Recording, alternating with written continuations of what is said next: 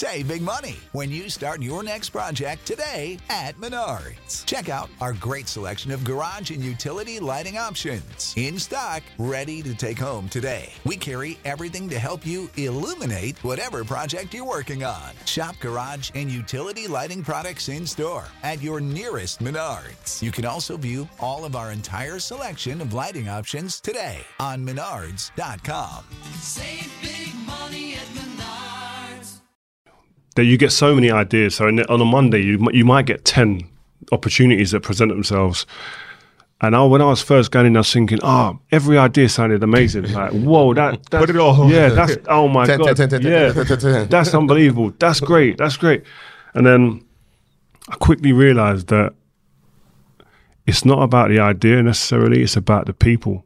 Like who's behind that idea? You're investing in that person mm. to execute on that business. So like put the what because a lot of the best ones that I've invested in are boring. Mm. Like I would they don't excite me, but the people behind it I trust in that person. I believe in that person. Actually, the idea is a good idea, but I believe he can actually f- pull through this and, and, and do what he's saying if he has the right resources around him.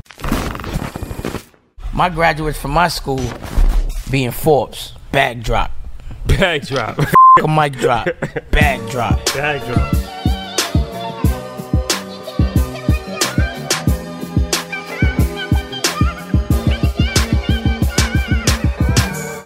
All right, guys, welcome back. E EYL UK. This is a very, very special, iconic Trump- episode. Trumpets, please. Yeah, yeah. Mike, cue the trumpets, please. First of all, shout shout out to my guy Suli for uh, making this possible. Big Uh, man things. Yes, yes. It's been a great resource for us. Um, we've been getting a lot of love in London, a lot of hospitality. People are very, very welcoming people, um, and going out of their way to just, you know, add value. Um, so thank you. We, we appreciate that. So Rio Ferdinand, um, is a legend in the sport of football. I was going to say soccer, but I'm going to be respectful for where we are. Let, us check our surroundings. Yeah, football with a U. So football, if you, it, it- a lot of our listeners live in America, so I'll give an education. What we call soccer is the biggest sport in the world Yeah. by far. It's not the biggest sport in America, so a lot of Americans don't have a full appreciation of soccer or football. But um, every other continent, Africa, Asia, South America, Europe, Definitely here. it reigns supreme. Yeah. And Rio, he's a legend. He played for Manchester United. Um, I believe you were the captain of the England national team, right? He won the Premier League. You gotta say that. Yeah. That's like, yo, I won the Super Bowl. yeah, yeah, yeah, yeah, yeah, yeah. Um, but what's even more impressive is that he's transitioned to become a superstar entrepreneur. So we actually in his facility right now, which he just told me, the upstairs is his a sports agency, and the downstairs where we are now is media company. Yep. And he's an angel investor. He's a real estate investor. He's a sports commentator. yes. Um, anything else I'm missing? Oh. Great dad. Great dad. Yeah, yeah. He's I've got a foundation. He's got Yeah, a It's foundation. important to me. He, he is uh, obviously on the media side. He's won awards for his documentary. Uh, and uh, he knows a little thing about cryptocurrency. Surprise. NFTs. NFTs, NFTs. yeah, yeah, yeah. Crypto, not so much, but NFTs. NFTs. yeah. NFTs. So A little bit. First and foremost, thank you for joining us. Appreciate it. No, you know what? It's, when I got the call from Sully to come on, man, I was just like, he didn't have to introduce you guys. He sent me a couple of like YouTube clips and stuff. I was like, listen, I know these guys. Don't worry. so um, I've seen their stuff. So um, yeah, I, it's a pleasure for me to get on. Nah, I appreciate it. So It's important what you guys do as well. I think just to just to add. Thank you. Thank you. Thank you. So I, I think this is going to be a very interesting conversation because we can cover a lot of different stuff. Um, but I want to start with sports because we do have a large listenership in America, and a lot of the sports guys listen to us. So like a lot of NFL players, NBA players, and I think the reason why they're so tapped in is because they need some level of guidance. Like I don't know how it is here, but in the states, it's a statistic where like 70% of NFL players go bankrupt five years after they get finished playing, like 50% of NBA players, and they make millions of dollars. And people are like, well, how does this happen? Um, so I understand in your career, um, you had made some mistakes when you were young, but then I think when you got to Man U, everything started to change, right? Is that correct? Or Yeah, I think listen, people from like us from our backgrounds, like financial literacy just is just not something that isn't there. Like even in education and curriculum, we, we don't get taught like you get taught maths and you get taught English, you get taught science, but you don't get taught reality. Yeah, in in in school, I don't know what it's like in America, but we don't get taught real like everyday financial literacy. We don't get taught about mortgages really, what uh, the yield is, what rent means, what we don't get taught none of that stuff. Like insurance, like I bought my first car, I spent all the savings I had on the car.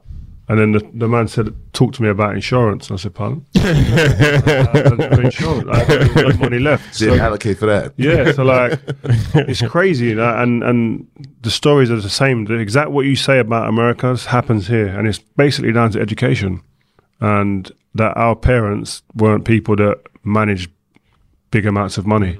So then the people that you look up to and look to for guidance, information, experience, they don't have it in that field. So you've got that you've got to then look further afield. But then you're you're you're caught up in this mad life that's going so quick.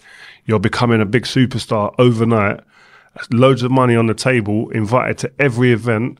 Everybody loves you, and you're just like, I don't, I, I don't even know what to do. Mm. Don't know how, how, what, where.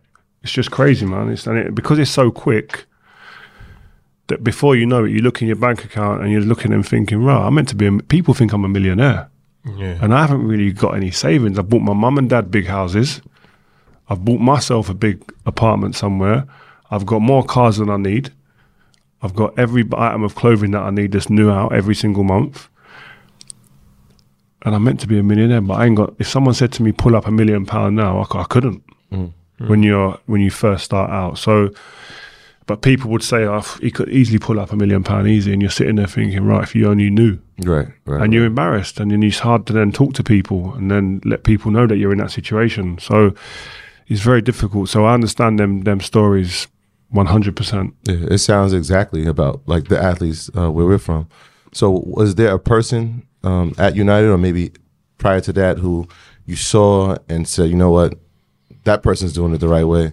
Can you mentor me? Can you help me? Or are these just growing pains that you had to learn, and then you kind of got the experience from the lessons you learned? Yeah, you learn from experience. Mm-hmm. That's the way I, I, I learned from experience. And you know what, as well, you, you learn from what you see as well. So now we're we're able to see so much more on social media, which will help educate. That's why what you guys are doing is so important because there'll be loads of athletes around the world, not just athletes but people in general, looking at what you guys are doing and going, oh, actually, there is a way and a right way and a wrong way, and I see both, and I can work it out for myself based on the information that I'm getting. Whereas before social media, it's just try and test, trial, error, trial, error, and it's some people don't get back from them errors. So is that the is that the reason why you started the sports agency? Yeah, one of the reasons. Um, also, because I just felt that there was a, a, a better way to manage players. Um, a lot of the time, you see agents and you hear a lot of the horror stories where players aren't getting all the level of information that they need. There's no transparency. Um, there's no um, real clarity with situations, and you kind of go into a deal almost feeling and going, I don't even really know if this is the right deal. If I don't even because I don't know everything, and I didn't want that for the people that I'm going to be involved with. And I thought, you know what, let me just try and build something that w- would be that, that, and that would kind of take away the, a lot of the questions that I had as a an athlete, but a lot of the questions mainly that I see from a lot of people that I played with. Because you ask someone a question a lot of the time when I was growing up playing, what other teams did you have come for you? And I've already heard on the grapevine or through other people that they had maybe six or seven teams that wanted to take him. Oh, ah, there was, there was only one other club. And then you realise, okay, that was just he's the the agents actually placed him where it benefited him rather than the player, mm-hmm. mm. and that happens. Like that's just one example. There's loads of different examples, and not knowing the financial implications of certain things that go on, and all of a sudden getting a knock on the door from the tax man. Actually, that that that that that you've got to pay that. No, I thought that was my, my agent, and uh, I had to pay. No, no, you got to pay. Oh, well, I didn't. How come you didn't tell me? I go. No, I did tell you because your life's going so fast. You just get Yeah, caught yeah, up, and you go. Actually, I've got the money. I'll just pay it. Yeah. But so these type of things happen all the time, and I wanted to create a safe safe place for an athlete to be able to come and go. You know what?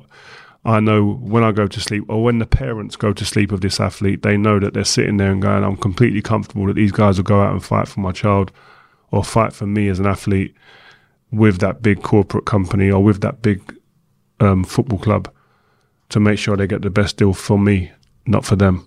So how is it being in your position as one of the greatest players in the country's ever seen to actually trying to get clients? Is, does it become easier? Because one of the things you said earlier is like for people from where I'm from. Obviously, if there's people who are in these environments and they look at you as the guy who made it out, hmm. does it become an easier process for you to get clients, or are you still fighting an uphill battle? Because I guess you went from player to now this form, and there's people who are experiencing saying, "No, I know more than him, even though he's just an athlete." You're always going to have fights. You're always going to not fight, but you're always going to have competitors.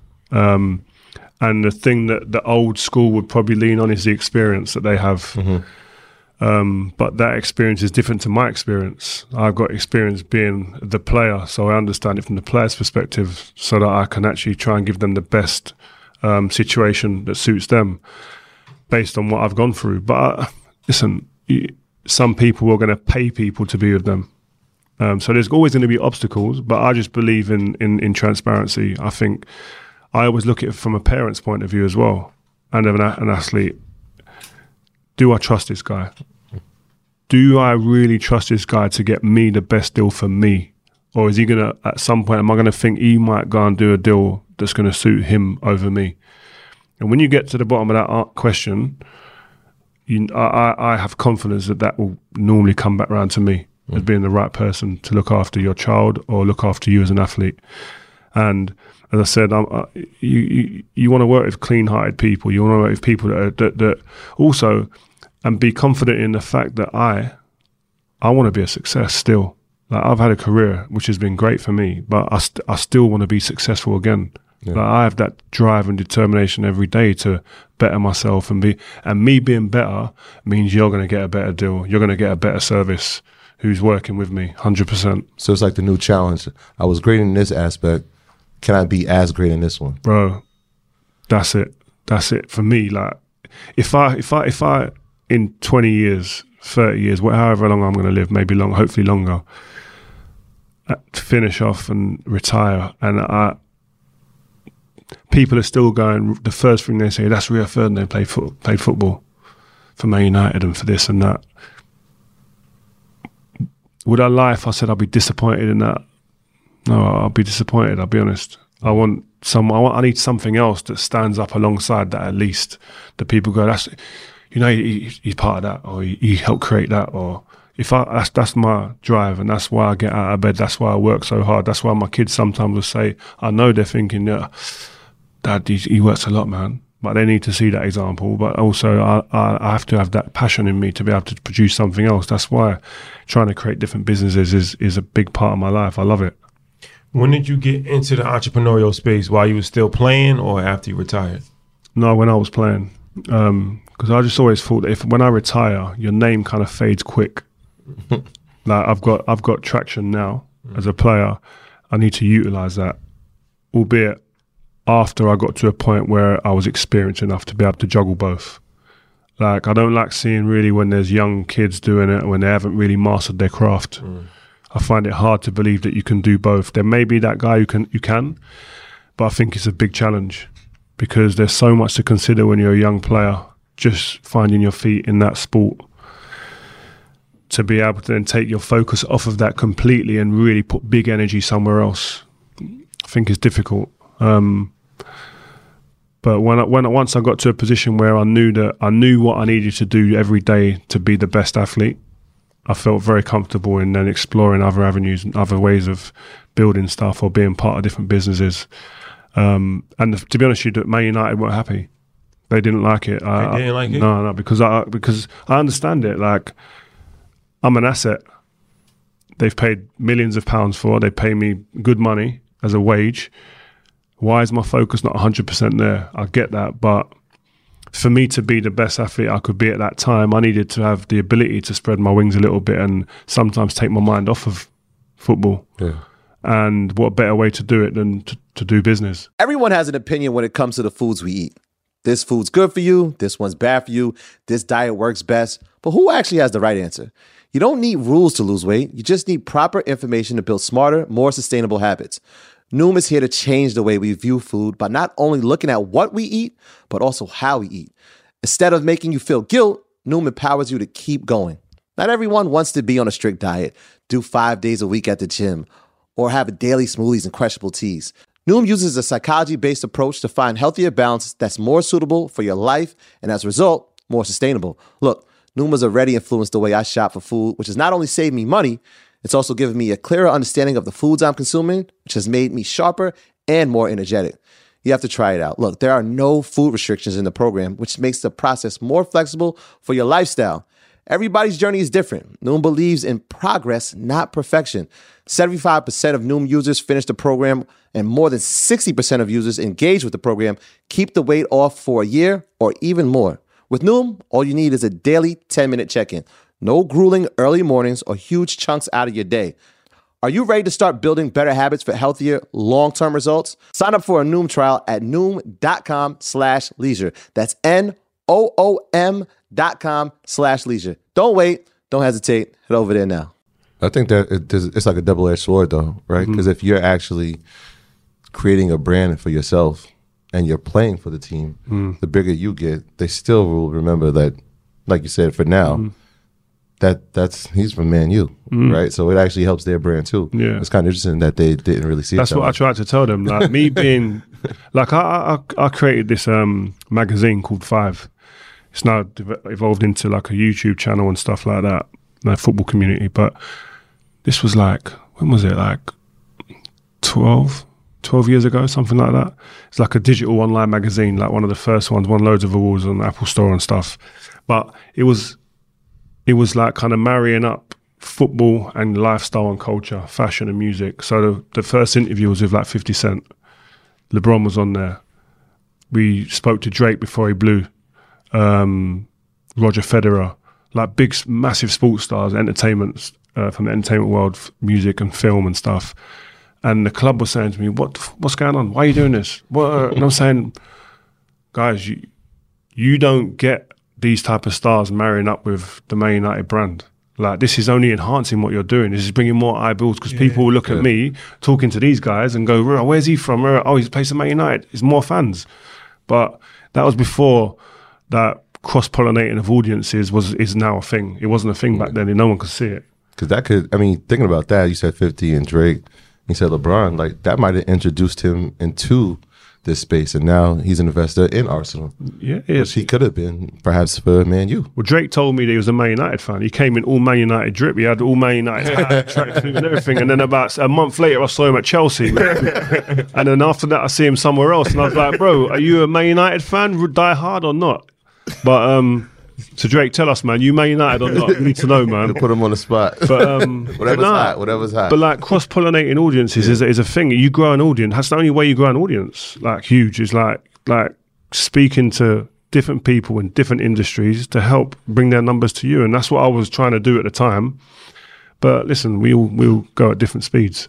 So as far as the the media company you're talking about the five, um, can you expand upon that? Like where it started and where it is today? Well, we had the, the football agency, which was which was great and doing well, but we wanted to kind of have like a 360 approach where we could kind of manage the outside interests and the commercial elements that the players come with. And like we, if we have players who want to um, expose themselves in different industries and do different things, then we wanted to be able to control that inside. Because that just was like, if we're going to outsource the, all the media stuff that we do or commercial opportunities that we're going to get for the players, someone else is controlling almost the image and the destiny of a player that's under our umbrella. And I just didn't feel comfortable with that because their narrative they're trying to write just might not fit with how we see it. Mm-hmm.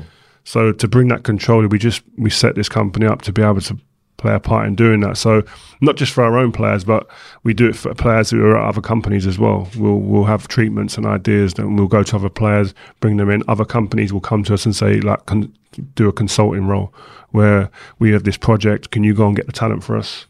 Um, so we do a little bit of everything in that sense. and it- it's exciting. It sounds like the what we have as the Players Tribune, Yeah. where it's like the play you get to hear directly from the Yeah. athletes, so no one gets to shape their narrative. Yeah. and then obviously that brings more attention to it because it's like, oh, we didn't know that about the player, Mm.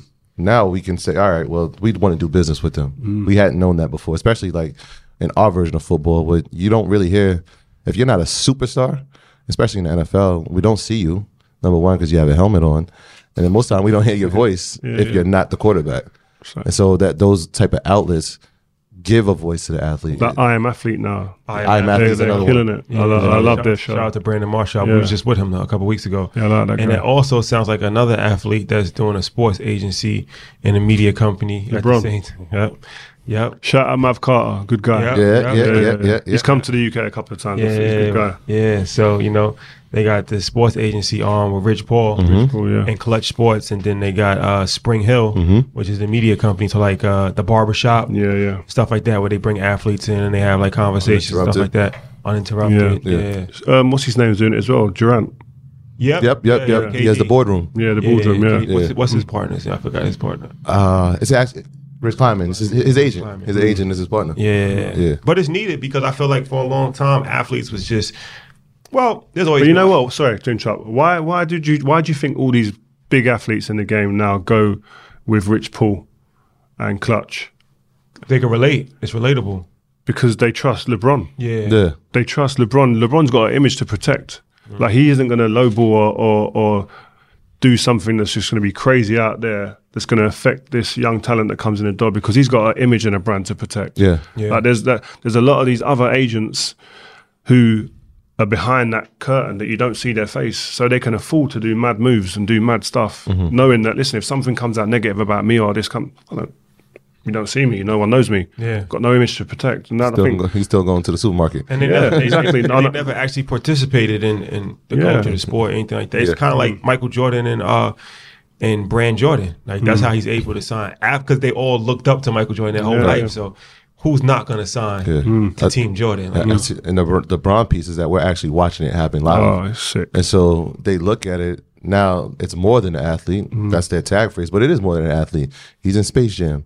He has the movie production. Mm-hmm. These guys are looking at it like, I want to do that too. And so And we- whatever he's doing, he's bringing He's them. bringing That's, that, involved, that's right. opens the door for everyone to come under after. That, that's the whole ethos of what we do. Like I've do, I've done documentaries. I've been involved in, in in making different types of films. I've been involved in with Fifty actually one of the films. Even like there's so many other with fashion and whatnot. Like them doors have been opened, and like that's why I always think if you're a a certain level, you've got leverage you've got to use that to help impact other people. And that's what I, that's the only thing I try and do is that if I've opened a door that's been very hard to get through for people before me, and I've managed to open that door, why am I going to close that door behind me? I want to leave it open for someone else who, who looks like me, who's from a background like me, people that come from our type of um, background. They need to come through that door with me, but someone's got to open it. What'd you do with Fifty? We done a film. What was it called? Dead Man Running. Okay. Didn't do that well, man. yeah, but fifty weren't sharp. Then he, he weren't. His acting weren't that sharp. No, joke. I'm joking. Nah. But you know what I liked about him? You could see the energy, man. The energy this guy had. It was like it's just it's it's inspiring because like he just again the background he's come from, the hunger which he shows constantly, the way he's reinvented himself again in a different industry again. He's he conquered music in in one way.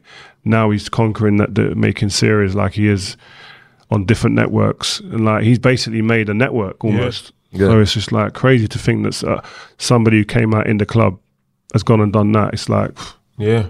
So let me ask you this. Um, you seem like everything you do is very strategic. Uh, you're also a sports commentator.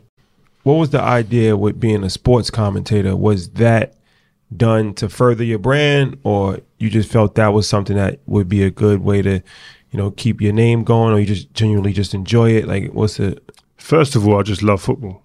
So it was just a natural progression to be in the game. I, I really wanted to be a manager when I was playing, but then life circumstances changed. And so I had to kind of just put that to one side and, and take that away out of the equation. So being a, a football pundit commentator was I'd be doing that in my house with my friends anyway. Mm. I'd be in the in the in the bar with my or the pub with my friends talking about the game. So why not go to the games? Why not be paid for, for it? and still keep your name relevant within the sport that you love. And I think it helps also with the business. The businesses that I've got, it supports that as well. Um, you can almost be part of narratives uh, that are coming out in, in the game. And the game's given me so much. Why would I just walk away? Okay. Do you ever have to call a game that your client is playing in? Yeah, That's interesting. Yeah, also friends. All oh, your friends. Like, because a lot of my friends or people, or, or a lot of the players now that are playing, I've either played against or Yeah. with, and that can be, I can imagine because like we we know like guys like Stephen A. yeah, but he's not. He doesn't have an agency where his players playing. Like mm. it's in your best interest. Shannon Sharpe. Shannon Sharpe, Yeah, another guy, say, right? yeah. But they're not agents, mm. right? Like you are, and your client is on the field, on the mm. pitch. You like that? Yeah, yeah, yeah. And I mean, obviously, it's in the best interest to have them perform well. You don't want a negative connotation around them. So how do you how do you manage that? I, I think I based a lot. Of, well, I based my relationship with the players that we manage on honesty. So I'm not going to say anything on the TV that I would not say to their face or haven't said to their face with the same type of energy. And I think the players have always appreciated that. Now, if a player plays really well, I'm not going to go crazy about it. I'm not going to go overboard. Mm. I'll be the same as which I'd be with a player who I don't manage.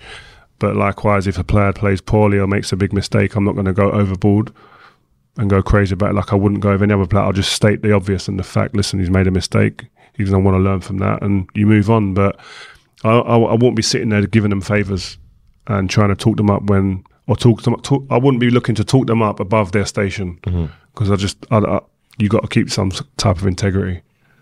So let's talk about real estate. You are a real estate investor, right? Mm. When did you get turned on to like? How did that start as far as your real estate career? too late for my liking. I to like, um, you know what? I've been lucky that I've met some good people. Um, earlier in my career, I got stung a lot uh, with properties, and I was buying stuff kind of off plan, um, not looking at the paperwork, not looking at the small print, and then all of a sudden, a year or two down the line, when it's actually not what it said it was going to be, uh, or or the yield isn't what it said it was going to be, or so again, living by, learning by mistakes. Um, and then I met some good people, people who were developers, people who were getting to know about certain things in the industry more, like in terms of pace, quicker and getting to the punch earlier.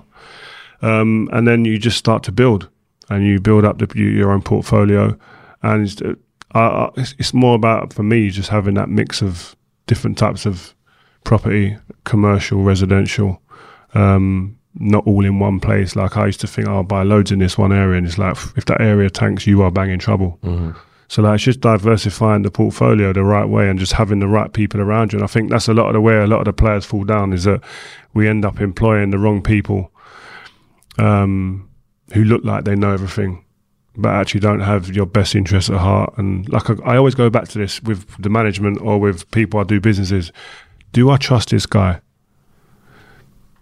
because you've got to go with the gut feeling. Because normally, I've always felt that the people that I weren't sure about and had a bad gut feeling about at the beginning, they always end up turning sour.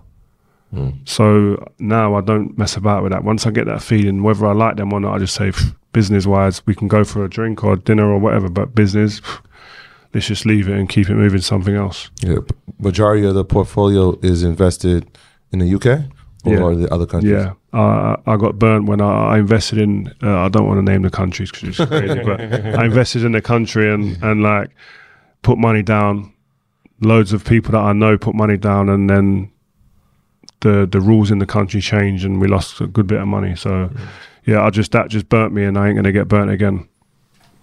Yeah, is it like uh multifamily homes? Is it, is it flats? Is it commercial buildings? Any- No, like commercial that you rent out, yeah, which you get good tenants in, which has been good. They they they yield decent money, but it's long term leaseholders, which are great. But also, um, the residentials, t- like you buy t- and you you, you kind of get you yield off of them with rent. But also, I think as well, like social housing was a good thing for me, big thing for me. Um, What's, I social, think- what's, what's that social housing? do you have that in America, the social housing? Like public housing? Oh, like public housing. Yeah, yeah, yeah, yeah. Like So that, subsidized renting and things. Yeah, like that? yeah, yeah. So you do different stuff, and you can work with governments, and you can work with um, local councils, um, and just giving people an, op- an opportunity to get on the pro- property ladder at a lower rate. Um, obviously, it's good for because it's long term leases as well, and long term stuff that you do with the councils. But you're trying to help people as well, which in, gen- in the end helps you as well as a business. Yeah, but yeah. I don't think there's any better way to do business than help someone else help yourself. Yeah. as well in terms of just from a pure business standpoint. Yeah, we were just talking. We just had an episode about that in uh, states like it's called like government housing, and they get vouchers, and um, that's one good thing about having that is that you don't have to worry about the rent being paid because the government's paying the rent. Um, so it's, it's it's good for landlords as long as you you know you have a selection process in place. So okay, so so you're doing all of this stuff, and we didn't even talk about the NFTs and all that. How do you how are you managing everything? Because being a sports commentator is, can be like a full time gig within itself, and then you got the media side. You're a real estate investor. You're a family man. You got the sports agency. How are you managing all of this at the same time? I don't know, man. My, well, my, I got a PA in it, so without a PA and a wife, I'll be under this table because it's just it's, it is a lot to do. But when you're passionate about stuff, it doesn't seem like a lot. That's what I found. Like it, the stuff, just hard work and tears you up in your mind and and leaves you feeling really mentally tired, physically drained. Is the stuff that you don't care about a lot of the time. So I try and kind of, I'm in the process actually now of trying to cleanse myself of the stuff that I don't have any passion for and just sticking with the stuff that I have most passion for. And the stuff we've talked about is that. Um, also, I'm involved in, I like, I love investing as well. I've got to be honest. Either investing in terms of my time to to take equity or through financial and uh, especially in tech startups. I love it. And I've I was lucky. I met a guy, guy called Saul Klein. Shout out Saul Klein, one of the best investors in Europe. Is like if not the best at different levels, different stages. He had a, a thing that he done, um, and it was just at that point, that moment. Then my my previous wife died at the time, and I was kind of looking for something in my life to kind of just fill time occupied. yeah, and Yeah. keep your mind occupied. And I met this guy um, at a, a web summit where I was talking actually, and he was there. and He said, "Listen, come in on a Monday. We do like a like a like a Dragon's Den, like a Shark Tank type thing, where we have people come and pitch us ideas and stuff, and we we we invest or we help them set up the business and try and amplify what they do." And I used to go. I went in there for about eighteen months. I was going in there on and off and I was just just meeting new people. And this guy, man, his his perspective on everything, life or business, was always just kind of just was like, whoa, this guy's from a different planet. He's like an alien, man. Just sees things differently. Good heart, good energy. And then I've invested in a few things that we've done with him. I've invested with other people, but through him, I started to understand the space more. Yeah, you made some of them didn't do well, but the ones that do well are just crazy. So it's just been a great experience, and just to go into a new new life, new world, um, meet new people, and just be part of creating new like wonderful businesses that kind of are changing certain industries, which is it's just it's just crazy. So it's the same format. You're getting into these these tech companies in the early seed rounds Mm-hmm. with the aspiration of it going public one day, and once Or, they or buyout. or buyout, Mm. Yeah. and then obviously You do well. you do well. You like then you man hope non so. stage riffy. So the the, the the angel and VC world is interesting. Uh, once again, a lot of guys in America like Nas, he's he's he's heavy in that. Got in Coinbase, got in Ring, got in PillPack. Yeah, he smashed it. Yeah, yeah, yeah. He's had a hell of a run. So, what you said you was educated. Like, what did you learn? What did you learn to help you actually have a better education? Because I don't think people still fully understand. Like, they know angel investing. You invest in a company, and they might have heard about seed rounds, but that's probably it. Like, what did you learn to really have a good understanding? Okay, I know how this works. Now. I think uh, one of the bit you that you get so many ideas. So on a Monday, you you might get ten opportunities that present themselves. And I, when I was first going in, I was thinking, oh, every idea sounded amazing. Like, whoa, that, that's, Put it all. Yeah, that's oh my god, yeah, that's unbelievable. That's great. That's great. And then I quickly realized that it's not about the idea necessarily. It's about the people. Like who's behind the idea? You're investing in that person to execute on that business. So like put the what because a lot of the best ones that I've invested in are boring.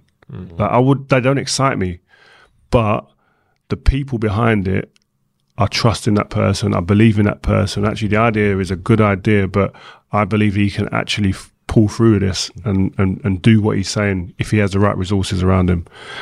And so understanding that you can't get emotionally attached and caught up with like it's a great idea, this is going to be brilliant, this is this is exciting, it looks looks sexy, and uh, that's just got to go out the window. But it's hard to do that at the beginning. Do you know what I mean? Because you actually then start thinking, I'm an investor, man. This idea, I'm going to have to push this. I how can many do this. companies I'm invested in, Yeah, bro? you know what I mean? so, and then if I just if I talk to that guy to come in as well, and all of a sudden you realize actually the guy who's running that good idea is shit.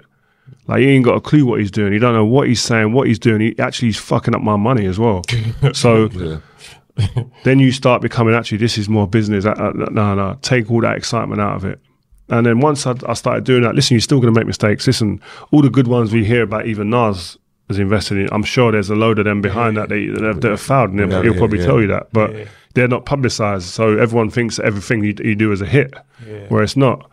So it is a it is a, a, a crazy business, but there's so many talented people out there. But the big thing for me, and we were talking about this before we came on, but it's just that it's I want to be part of something that gives people that come from our culture, our background, an opportunity to see this. Like not at the last stage where there's no room for, for big margins. I wanted them to get it where actually you can get in early and see these these these future unicorn companies at a real early stage, if not seed fund, the next stage. Mm-hmm. So that because we don't get to see it, even us as athletes, we get to see it right, quite far down the line. It's only lucky that I'm kind of plugged into a few guys who are big in that industry and big in that market and know the game and want to help. But a lot of the time, you come in at like, oh, actually, you know what? Can you just endorse this for us? Mm-hmm. I don't want to endorse, man. I want equity, Equity. bro. I'll just give me Pay- some pay equity. me in equity. Yeah, I'd be like, oh, I want to give you X amount of pounds. No, no, bro. I, I would rather take everything in equity. Or you uh, depends where you are in life. You might want to take half, half and half. But I don't want to really talk unless I get some equity. So, but it's it's it's about having an understanding and experience. And I think a lot of the young players, but it's changing more now because they're seeing shows like yours. They're seeing I Am Athlete who talk about this type of this type of stuff. Actually, it ain't all about, and that's where Jordan set the blueprint in in that. Like, and then- and Nike, from what I gather, they say it's one of the. It's a great deal, but it's a bad deal at the same time Yeah. Yeah. Yeah. for them. For what he for what he brought to the table. Yeah, for all the private, worth yeah, for the- for all the private jets he keeps buying. Like, Yeah. I mean, it's, it's down to them. He, Jor- Jordan Brand, he owns 30% of it. And the other 70 is Nike. Yeah, well, I think that's why Yeezy's situation is so unique. he- 100%. percent mm. He owns 100% of the Yeezy brand, even though it's distributed To by Adidas. Adidas. Yeah. But, you know, it's. I think? I think every generation learns from that. You know what I'm saying? That, that's the benefit of it. And especially now with social media and people being vocal about it, it's like, it's not hidden. You can actually see the mistakes. Okay, this person made this mistake. So I know going forward, I can't make that mistake and I'll do it this way.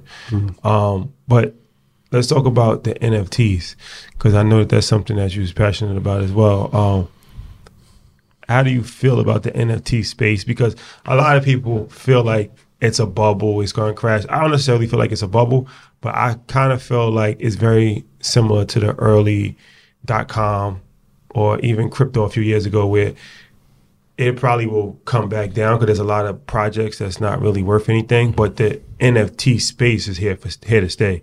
So, what's your thoughts? Before I ask you specific questions, like what's your thoughts on broad range the NFT space right now? Because this is on fire right now. Yeah, I think it's not going nowhere.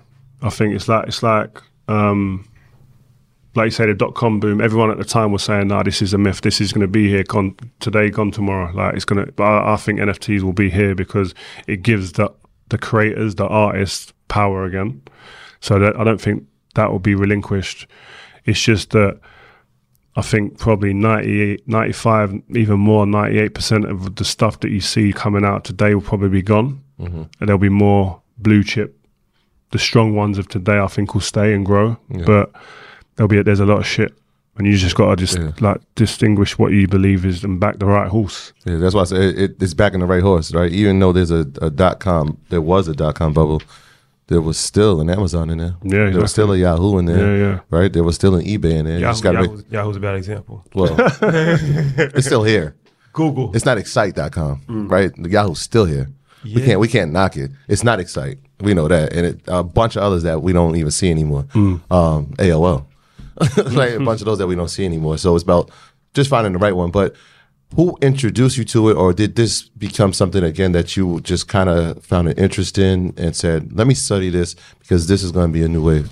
I think like everybody else, I just was on social media, and then you start, you go to links and you look at st- stuff, you research, you look at different industries that are taking it on. Is it Kings of Leon who done it with their, one of their with with a song or with an mm-hmm. album? Yep. They were um, one of the first artists. Yeah, and then all of a sudden you see Nike are buying a lab, like, and it's just like Adidas are now going in the space. I think Gucci are negotiating or something. You just see- it's like snowballing. And you think, how can I not get interested in this? And then opportunities start presenting themselves, and you think, oh, let me have a little look, see what's going on, and oh, that that done okay, that was okay. And I I just don't think it's a space that's going to go anywhere. And I think there's there's I think regulations might change around it a little bit and kind of tighten things up to a certain extent, but I don't see it being something that can be deleted. I think it's too there's too much power for the creators and the the, the musicians and different people that mean something that can actually benefit from this for it to be able to go anywhere. Do you have an NFT? Yeah, I've got a couple of NFTs. Um, I've got, uh, you know what? It's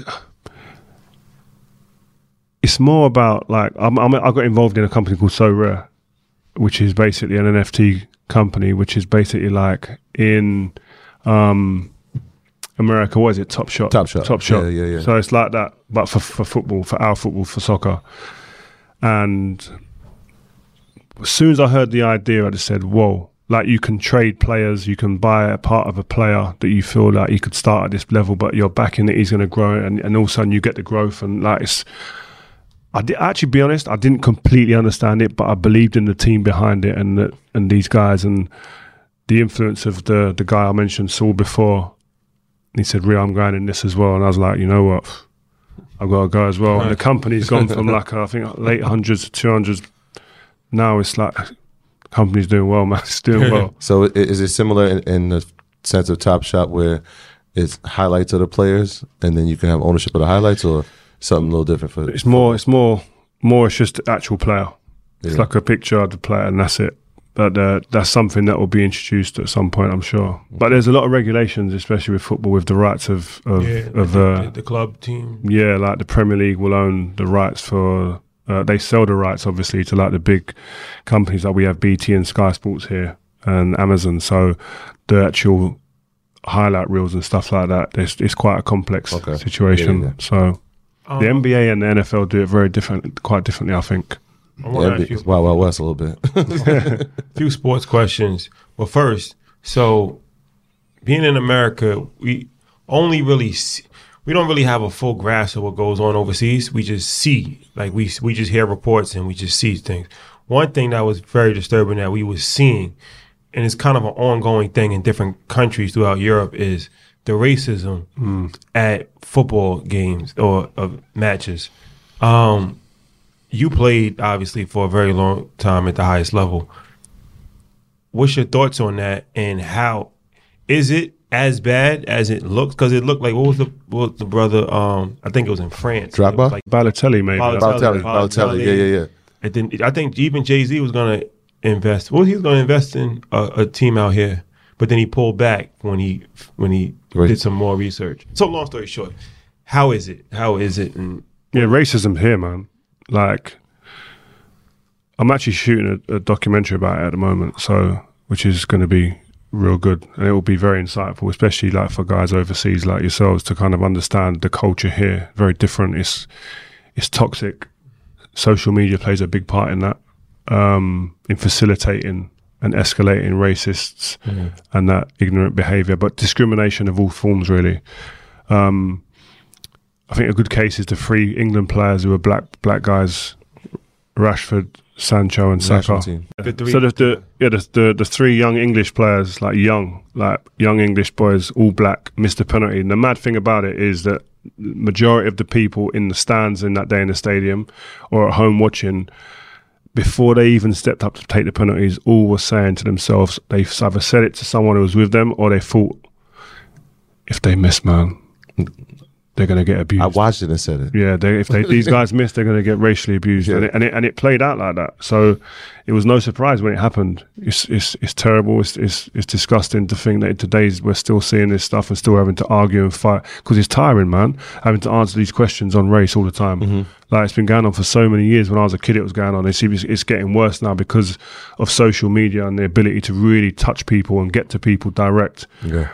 So it's um yeah it's it's it's it's a, it's a nightmare really, but I, I don't think the powers that be, the stakeholders in our game, at least, do enough. Like, I, and it's, I'd be interested to hear what you guys say about. The, like we, we we look at the NBA, but I, I love watching the NBA, and the way that you, the players in the NBA, kind of came together and they sat out a, a, a game, a weekend, uh, one of the games. Like, that's never happened here. That would never happen here right now. Should it happen? I think so. Um, at some point, if stuff continues the way it continues going, can it happen? I don't know because the way that the NBA seems, correct me if I'm wrong, it just seems like a more of a tight knitted players union, players group. They, they have more power. They have power and they utilize that power in positive ways to, to get some sort of change or shift in mindset or um, regulations on, in, in in the system. But here it's it's not as tight knit. It's not, and it's just finding a way of, of helping that. And I'm going to LA actually soon Okay. um, to hopefully meet some NBA players or some decision makers just to find out a bit more detail in how they do that to bring that kind of information back to kind of say like this is potentially I don't know it's it's it's so that's what we were talking about before it's funny like in America shit happens and like England we follow in the UK and Europe we follow probably three four five years sometimes 10 years later. Because you guys have I don't know why it just it just in a lot of the stuff that that, that just happens and it's the way. And I feel with I'm not saying you guys have got the racism issue down or you've got it perfect but there's certain things that you guys have done that I feel that where we could learn from.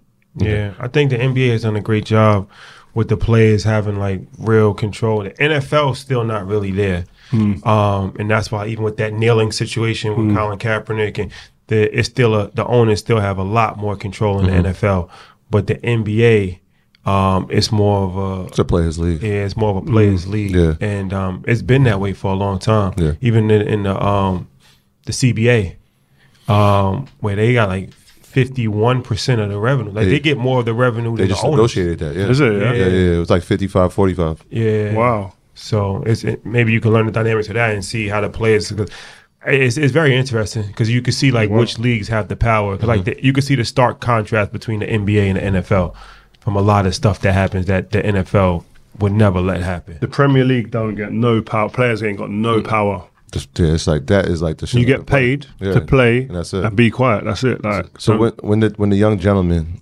because everything you're saying is 100 percent true. As I'm watching this, I'm like, these guys got subbed in to do the the, the kicks, and I'm like, I hope they make it. I, for their sake, I hope they make it. Hmm. But when they didn't, and there was turmoil from uh, everything that was going around them, is this where you step in as a senior statesman to the national team and say, I need to go talk to these guys? Yeah, you reach out, man. You reach out. Um, and like I know the, a couple of the guys that look after these boys too, as well. And you speak, and it's like it's difficult for them, man, because it can be a lonely place. As much as they've got huge followings on social media, they've and got- the future of the national team. they're the future of yeah football in this country. And it's like one minute before that they were cheering these guys, hmm. and then all of a sudden now there's the hate that's being spilled on these guys. Is just like you just can't believe how it can go from one way situation to another that quick. But yeah, and I think I think it's it's it's it's about championing these boys. Like you can speak up, you can miss a penalty, it's fine. Still walk with your head high because you're doing something that no one really gets a chance to do, and you've you've you've done really well to get where you are. You guys are champions, really. Mm-hmm. So just continue, and I think it's about just reinforcing that to these guys. But it's difficult, and I think that the, the the the powers that be, the stakeholders in the game, need to make people on social media or the social media companies accountable for really leaving the players in a position where their mental health is really at stake when you get these type of situations. No, it's an extremely difficult situation to play on. I mean, because it's like the the thing that shocked us is not the racism part because America is built on racism, so we're not we're used to that. But just the vocalness of it, like you'll never see. Bro, a, ma- a man's not coming up to your face, yeah, and going to you, right, boom, black this, black that. yeah, I'm but on social media, the, the energy's like, oh, uh, almost like I could say what I want. Well, it is. I can say what I want because there's going to be no repercussions. There's going to be no. I ain't going. I'm not going to jail. No one's going to come and get me. No, there's, there's no police going to come to my door. Yeah. So I can say what I want. Yeah. I don't know how it can be like that. Yeah, yeah. Hopefully, hopefully, you know, I don't know how you change it, but it is something that, like I said, just from an observer, it's just disturbing. Like even in the fan, like to see like fans chanting racial slurs, like you'll never see that in the states. Like you'll never see like people throwing bananas on the field. Like they would that just would it's never happen. Like you know what I mean? So don't it's just it's, but it's been going on for years. Like, so it hasn't changed, obviously.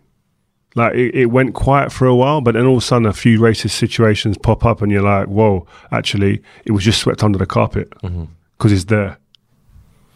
Um, speaking of sports, switching topics, how how do you feel about the metaverse? Because I feel, I personally feel like, have you ever tried the Oculus for Facebook? Yeah. You tried it? Mm.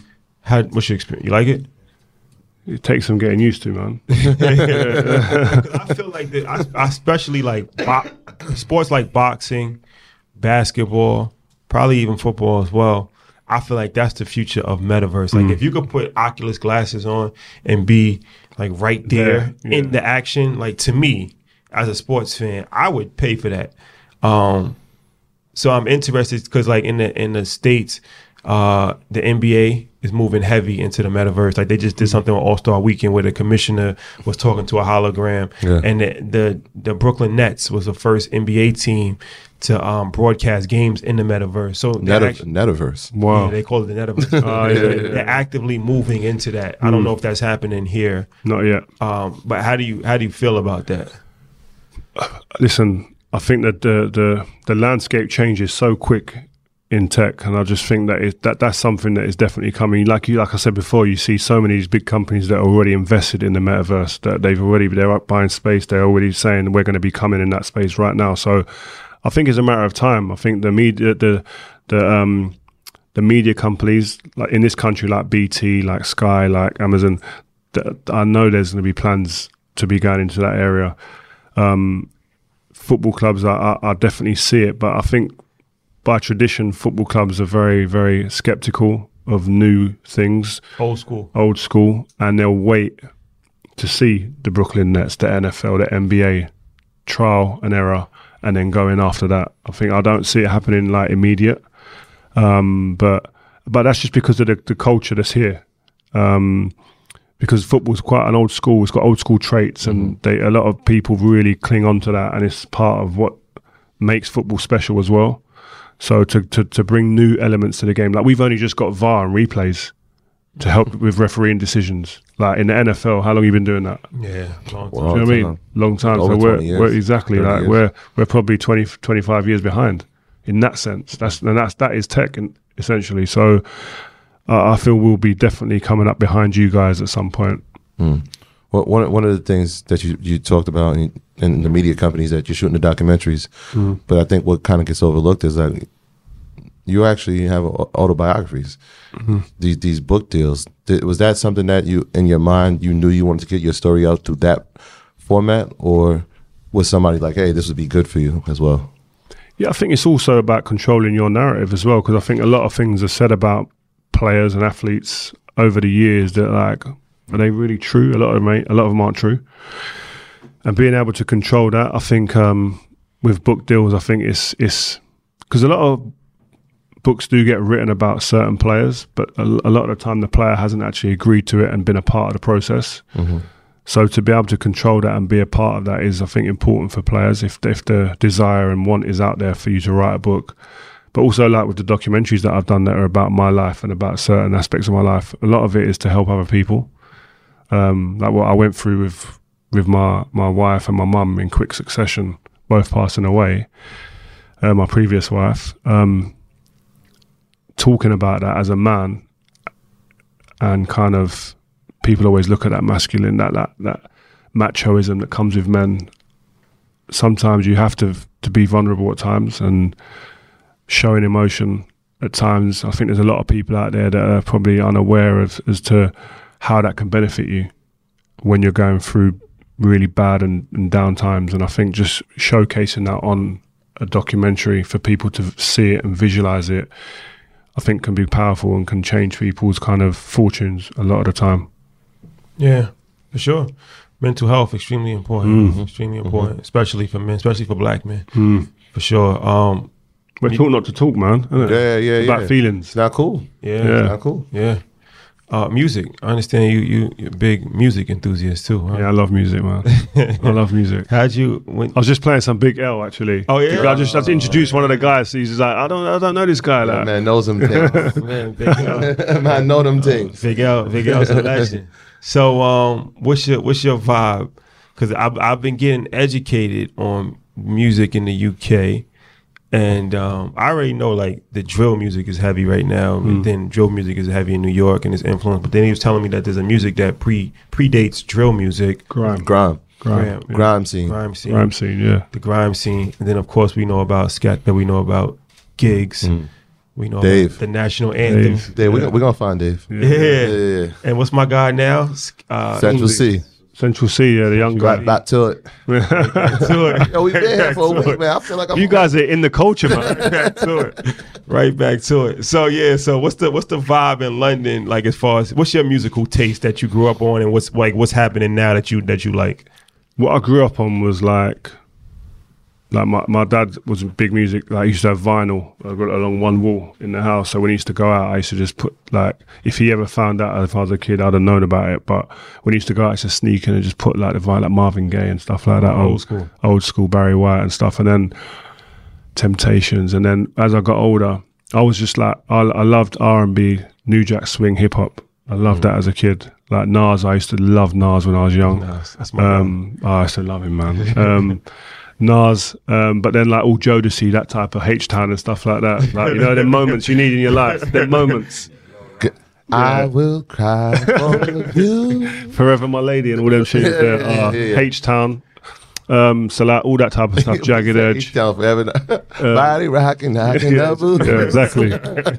um, all them type that that's that was like I said Donell Jones. Like he actually sang at my birthday when I was younger. Donell? Yeah, Donell. Yeah, he was. It was cool. Um, Classic. So all, all that type of stuff, and then obviously as you get like reggae has been a huge influence on my life. Like ragga, reggae, like like Buju Banton, Bounty Killer, Sizzla. All like I love. That's my probably go to. Garnet Silk, people like that. But then you got like um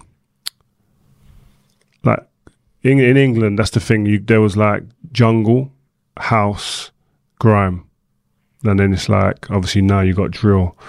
But the the grime stuff was like when I was younger and I was out and I was about it, like with like you know, I don't know if you know like Kano, Dizzee Rascal, Skepta, Jeremy, all them boys were coming out. Like you were now like they're they're like part of the culture, deep in the culture, and set the standard and set everything for the young guys now to come and they're just like they've just killed it. All these young drill drill rappers and all these other artists now who are doing hip hop and rap, they're just they're actually making proper money. Mm-hmm. Mm-hmm. Whereas the guys before in their early days, it was difficult for them to make money, and the the, the system wouldn't really allow it. It wasn't as accepting. You look at the charts now, Afro beats even. You, you heard some Afro beats? Yeah, Yeah. We, Yeah. He was in Nigeria. We interviewed uh, Davido. Oh, wicked! Yeah, nice in, guy. in Lagos. Yeah, Yeah, yeah, he's a Man United fan.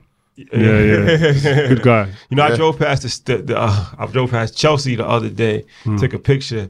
If he was in my DMs, like wrong, wrong team. Well, Chelsea- I thought you. Oh, Arsenal, I think. Arsenal, Yeah, Arsenal. yeah. Ar- Davido knows. He That knows. might be wrong team too, though. No, that's the. That's what man you got. Yeah, yeah. Yeah, yeah. No, no, it's good. But no, like all all that type of music, I love. Like, and I just love music in general. I, I, it's like I'm not too like, oh, I only listen to this music, and I, I hate that type. I, I just I just love good music, mm-hmm. and hip hop like is a massive. Especially the older hip hop. I, I'm more like I like the, a lot of the new stuff, but 90s and early 2000s. We I grew like. up in the same time. Yeah. So, so yeah, Biggie, like Big L. Yeah. All right. Play this to these young guys who don't understand, man. They don't get the same vibes. we're gonna we're gonna take them through a journey through New York real quick. Uh, uh, I, I, I got to do this from from a sports standpoint because in America, probably the two one of the two two of the three most famous people that we knew was David Beckham and obviously Cristiano Ronaldo. Mm-hmm. You've been around both. Mm-hmm. What has that been like watching like that level of like I guess I, I don't even know what Celebrity. to call them. Do you know? Do, you- do you know a mad thing? I'm not like dropping names here. Yeah, I went to a, um, say with David, David Beckham. Whenever you turned up anywhere with Bex, it was like it was like the Beatles would turn up. It was just like it was just a crazy experience. The hysteria that follows that guy is just Yeah. mad. Like he'll turn a whole room upside down. From the chicks to the old men to the kids, they're all going upside down to get near and get a picture of him. And you know what? It's mad because I should just sometimes step back. Like, I remember I was at a fashion show in, in Paris once, and and Usher was there, and I'd done some stuff with Usher years ago. He was there, um, and we were talking, and Bex was there doing his thing, and obviously loads of people was around him going crazy. And he went to me, "Don't don't you uh, don't you get involved and, and stuff like that?" So Usher said to me, "I said, bro, just let you got to let him do what he's going to do, man. You don't, I don't want to get caught up in all that stuff. it's that crazy." like, and he's at a fashion show with A-listers everywhere, and they're going nuts. From, and he retired years ago. It's crazy. And then you've got Ronaldo, Cristiano Ronaldo, who is just like another one's like he flipped the game on his head in terms of like numbers now, like numbers on Instagram, and, and everyone looks at who's the biggest on Instagram, and, and probably everyone in America would never really know that he's It's he's the biggest guy on, on definitely him. Instagram. We were just having this conversation yesterday, and we were saying that um, he somebody one of our friends said that anywhere he goes in the world, people's gonna know who he is, and I'm like, nah, not really, because a lot of people in America are not really. Why, they watch Football football. Yeah. like- Anywhere outside of America he goes in the world, everyone will know him. I don't think there's a place he goes in the world outside of America. Listen, there's going to be states in America that people know him. And listen, when he turns up, there will be so, ev- there's ev- everywhere he will go, someone will Yeah, know yeah, him. yeah. But the hysteria. Uh, if you were saying who gets more craziness around him, I'd say Cristiano. Wow. Like we were saying him versus LeBron, and I'm saying look, anywhere outside of America, Cristiano, easy, easy, It's different. easy, It's different. easy. It's different. Like, Well, I mean- like you know, the, uh, the American sports stars, like Yeah. they are fucking huge. They are. Yeah. It's like it's crazy, and you look at it and the amount of money the the ones nowadays are making, even years ago, but the amount of money they're making, and for all of that, outside of America, they can't compete with the top five, top maybe top ten football players in the world Yeah. in terms of eyeballs and, and seeing and hysteria. It would be it's very different, That's what I said. Even like from an Instagram standpoint, it's not even close. bro. Neymar, not even not even Neymar- Ronaldo, Neymar's Neymar, out here. Messi, Out of here. Mbappe, And the money. Pogba. Mbappe's my guy. whoa, whoa, Yeah. money. money. Well- Cr- Cristiano. I mean, Floyd, it's, Floyd, he, he might be past him now. Floyd. Billionaire Boys Club. Yeah, yeah they're the Billionaire Boys Club. Messi's right there. He's on it. Yeah, Floyd there. was number one for like. He was. He had. He got to it. Yeah. Well, Tiger, Michael, and Tiger, Bron, Cristiano, Messi. They right there. And Neymar gonna be next. I think the difference is is is the endorsement deals in America are different.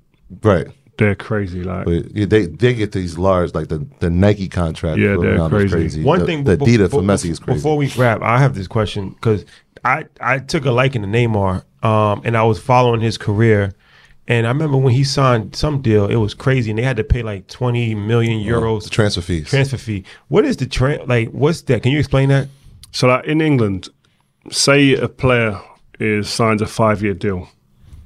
Any time in that five years, a club can c- approach the club who owns the player and say, "We want that player." And the club who owns that player will say, "Okay, if you want him, we value him at hundred million pounds. If you want him, you can buy him." And t- then you, you you take his contract, you renegotiate his personal contract, but you've got to pay hundred million pounds, and you get to p- take the player to the Now, club. you paid 100 million pounds from club to club. Mm-hmm. Then the player then negotiates his contract.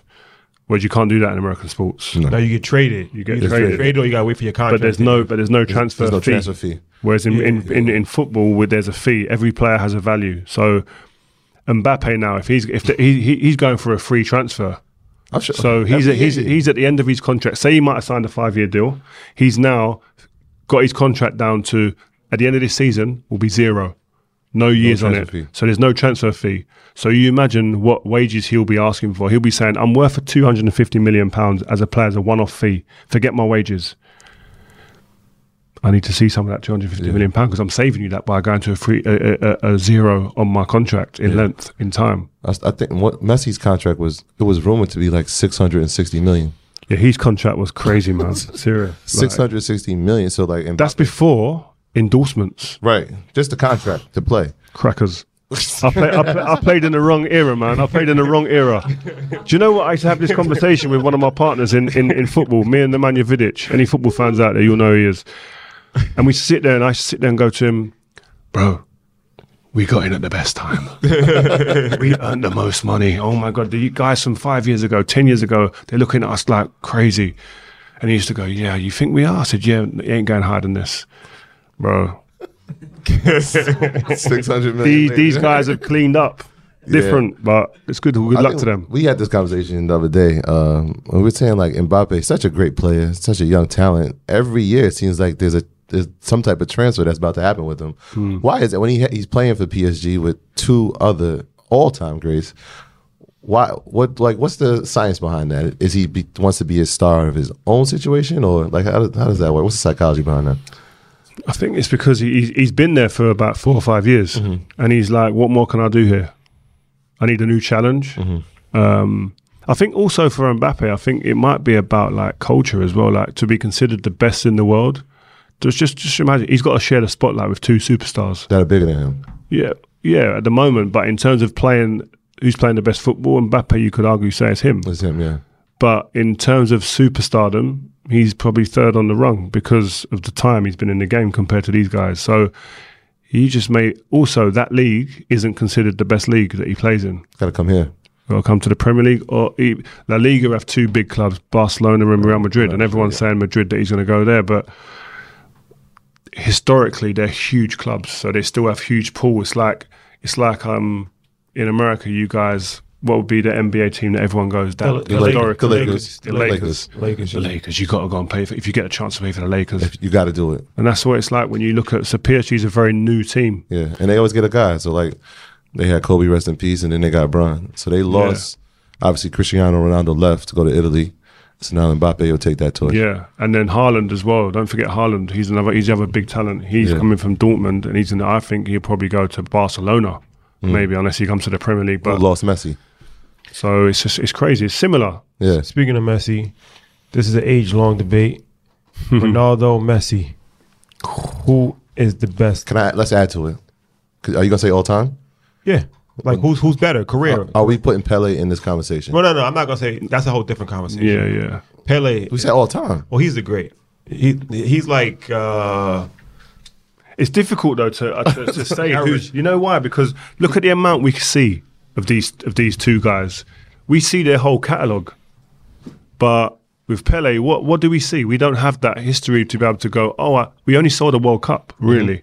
When he played every day, so the World Cup came around every four years. We we only saw him really every four years. So to judge him just on that, I think is like I almost have to put him to one side and say, yeah, he's a great, maybe the greatest of all time, but I wouldn't put him against these guys because I don't know enough. These two in this era, there's no one near. The numbers that these two have done, the, the consistency sustained over a long period of time, never been seen before. Never, ever. It's just, it's, it's outrageous. And at the same time, And at the same time, it's like in tennis when you had like I don't know Federer and, And Nadal, and now Djokovic. like, and now Djokovic. Like you really got that in football. You had like Maradona was the man, Pele was the man, but different eras. Now we had two of them fighting against each other from afar. It was just a beautiful story. yeah, Who's the best? I like to put it. I don't know, man. diplomatic. I got Yeah. Nah, he's, man, Do you know what? he's a man, you guy. No, you know what? so we got to be um, careful. Messi, Mess, like Messi is the artists of artists. Like what he does on a pitch, providing chances for other people, scoring beautiful goals, almost like just painting pictures around the pitch. He was just mesmeric to watch. He just was like, this guy is from a different, just out of space. Cristiano is the most decisive footballer I've ever seen. Size, talent, speed. Just All de- of it. deci- he decides games. And you look through his career, the biggest moments, this guy just steps up and just scores. And like, they're both great. And I, it's almost like, let's just enjoy them. Don't matter who's the best, just enjoy them. Do you know what I mean? Yeah, But because it's that close as well for me. and he's back here, He's back in Manchester. They're not having a good time, man. They're not having a good time, but he's back. but he's back. Yeah. Most important, where he started. Well, yeah, it's been a pleasure, my brother. Nice to meet you, man. Thank you. Again, I'm a fan of the show, man. So Appreciate it. nice to meet Appreciate it. Thank you for the hospitality. Um, Yeah, anything you want to tell the people before we wrap? Any projects you're working on? Anything? No, you know what? I've got a sick project coming out soon, and um, we've actually got a crowdfund that you guys might want to be interested in at some Okay. point. But it's um, it's called We Are Eight. Go We- on the App Eight? Store. We Are Eight. Go on the App Store and search it out. It's um, it's an unbelievable platform, social platform where there's no hate, no toxicity. Um, helps the environment, but also what the most important thing, well, one of the most important things it does alongside that is that it economically empowers people. You watch an advert, you get paid. And that's something that I've never seen before, never gets done. I could never give back to my fans or people that have championed me on social media that's enabled me to go and get big deals with other commercial brands. Now I've got a viable, sustainable way of giving back to the people that have championed me. As long as they download that platform, download the app, they can get paid to watch an advert two minutes a day. Dope. Sick. There you Also, have- by the way, don't forget where we are. We are at Vive, five five five, Vibe with Five. Check it out on YouTube. We do it every week, every Monday, 5 p.m. UK time. Do not miss it. You want to know about football? You want to get educated on football? Vibe with Five. Oh, I gotta make it to a pit. Gotta, gotta five make of it. five. and I am still a free agent from who I'm going to root for. But I'm leaning towards Manchester United. Yeah, that's what we, need. we, we always need more fans, more hundreds of millions that we've got already. We need new ones from over the over the pond. It's nice. there you have it. There you have it. Like, I think I think the I'm, deal has been I'm, signed. I'm choosing my country. deal has been signed. I'm gonna go PSG. Put my Me- Man Messi's there, on. and I, I'll go. me, Man and, me and. Drake. I'm bringing Drake back. Is, is Drake a real? Is he a real? We gonna- we footballer? gonna get him- we gonna get him back. Get, is he on the show? You've been, you had him on? Not yet. Not yet. Not yet. Not yet. Have you, have you reached out to him? Uh, somebody got to reach out to Future the Prince. That's how. That's how you got to go through the channels. Soon come. I feel like Drake. Yeah. Drake will soon come. Yeah. Okay. Good. No chit chat ting. Better talk nice. Yeah. Troy, last word. Yo, uh, shout out to everybody that is a earner, man. I can't say it enough, man. The the love that we've gotten here in the UK just shows us that this is a global impact, and we couldn't be more humbled by it. So thank you for your continued support. Uh, we're gonna keep delivering because we know that the mission is super important, and we take it very, very, very, very serious. So shout out to y'all, and shout out to everybody that supports the merch, access of liabilities. You know that's the slogan, but we live by that. So shout out to y'all that support. And shout out to our team and our families that are out here with us, um, enjoying the, this UK run. It's been incredible. Yeah. Shout out to London. And if you don't see us in the states, that means man's gone clear. Man's gone clear. They're on an island somewhere. yeah, we're gonna be in Europe, running through Europe. Mine's and, uh, gone a clear whole for Euro real. tour, man. Thank you guys for rocking with us. We'll see you next week. Peace. Peace. My graduates from my school being Forbes, Backdrop. Backdrop. A mic drop, Backdrop. drop. Bag drop.